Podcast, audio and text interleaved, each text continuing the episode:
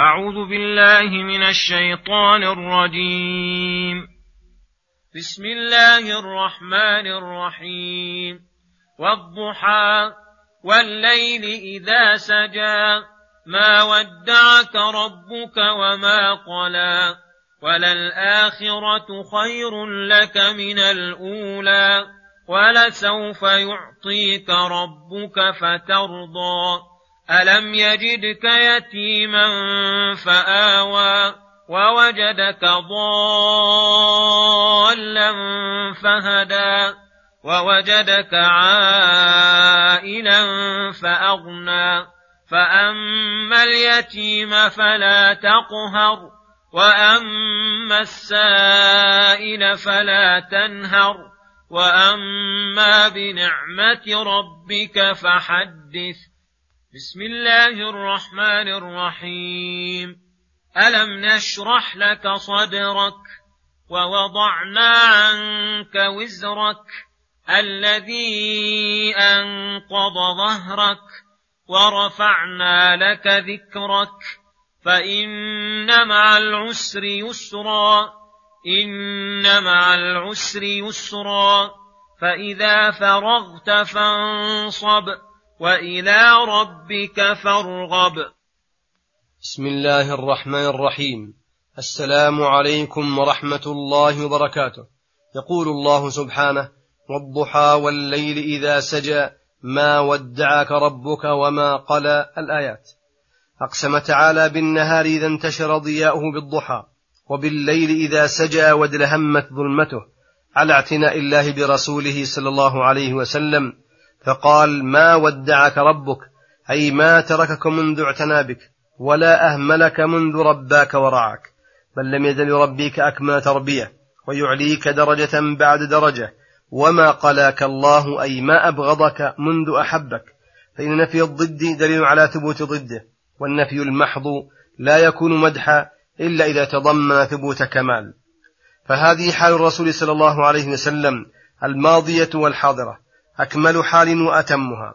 محبة الله له واستمرارها وترقيته في درجات الكمال ودوام اعتناء الله به. وأما حاله المستقبلة فقال وللآخرة خير لك من الأولى. أي كل حالة متأخرة من أحوالك فإن لها الفضل على الحالة السابقة. فلم يزل صلى الله عليه وسلم يصعد في درجات المعالي. ويمكن الله له دينه وينصره على أعدائه. ويسدده في أحواله حتى مات.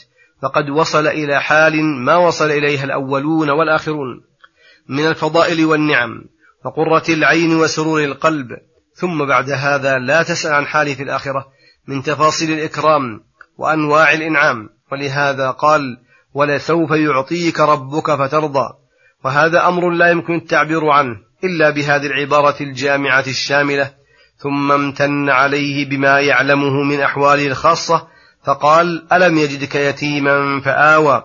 أي وجدك لا أم لك ولا أب بل قد مات أبوه وهو لا يدبر نفسه فآواه الله وكفله جده عبد المطلب.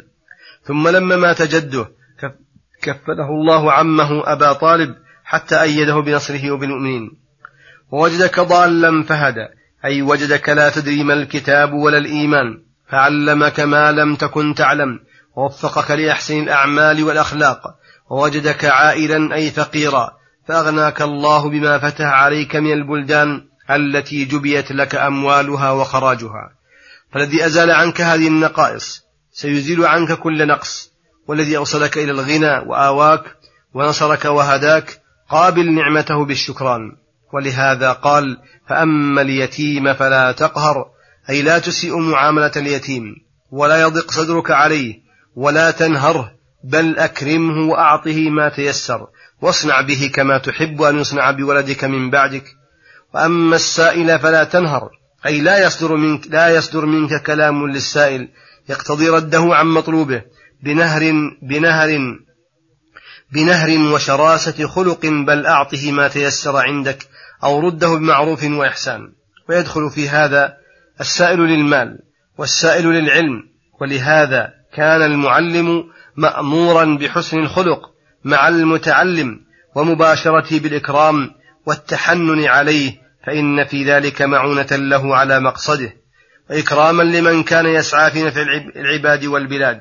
وأما بنعمة ربك فحدث وهذا يشمل النعم الدينية والدنيوية أي أثني على الله تعالى بها. وخصها بالذكر إن كان هناك مصلحة وإلا فحدث بنعم الله على الإطلاق. فإن التحدث بنعمة الله داعي لشكرها وموجب لتحبيب القلوب إلى من أنعم بها. فإن القلوب مجبولة على محبة المحسن. تم تفسير سورة الضحى بحمد الله وعونه.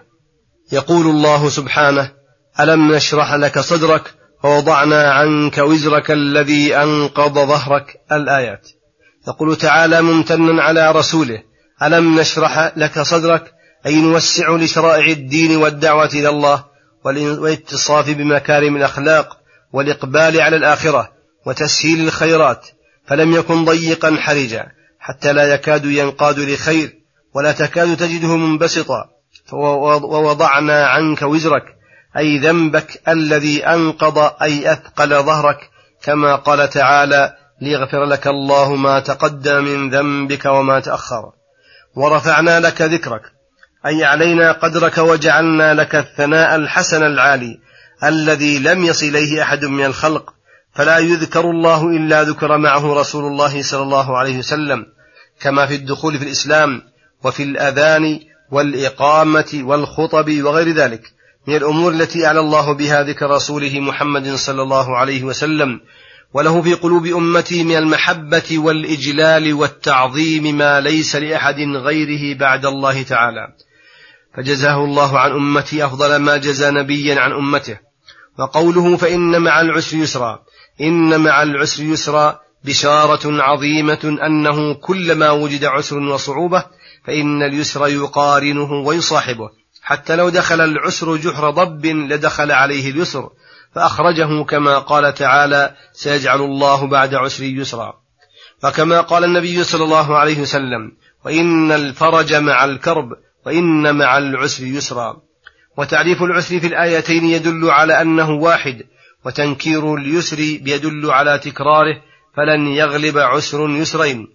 وفي تعريفه بالألف واللام الدال على الاستغراق والعموم دلالة على أن كل عسر وإن بلغ من الصعوبة ما بلغ فإنه في آخر التيسير ملازم له. ثم أمر رسوله أصلا والمؤمنين تبعا بشكره والقيام بواجب نعمه فقال فإذا فرغت فانصب أي إذا فرغت من أشغالك ولم يبق في قلبك ما يعوقه فاجتهد في العبادة والدعاء. وإلى ربك وحده فارغب أي أعظم الرغبة في إجابة دعائك وقبول دعواتك. ولا تكن ممن إذا فرغوا لعبوا وأعرضوا عن ربهم وعن ذكره فتكون من الخاسرين. وقد قيل إن معنى هذا فإذا فرغت من الصلاة وأكملتها فانصب في الدعاء وإلى ربك فارغب في سؤال مطالبك. واستدل من قال هذا القول على مشروعية الدعاء والذكر عقب الصلوات المكتوبات. والله أعلم وصلى الله وسلم على نبينا محمد وعلى آله وصحبه أجمعين. إلى الحلقة القادمة غدا إن شاء الله. والسلام عليكم ورحمة الله وبركاته.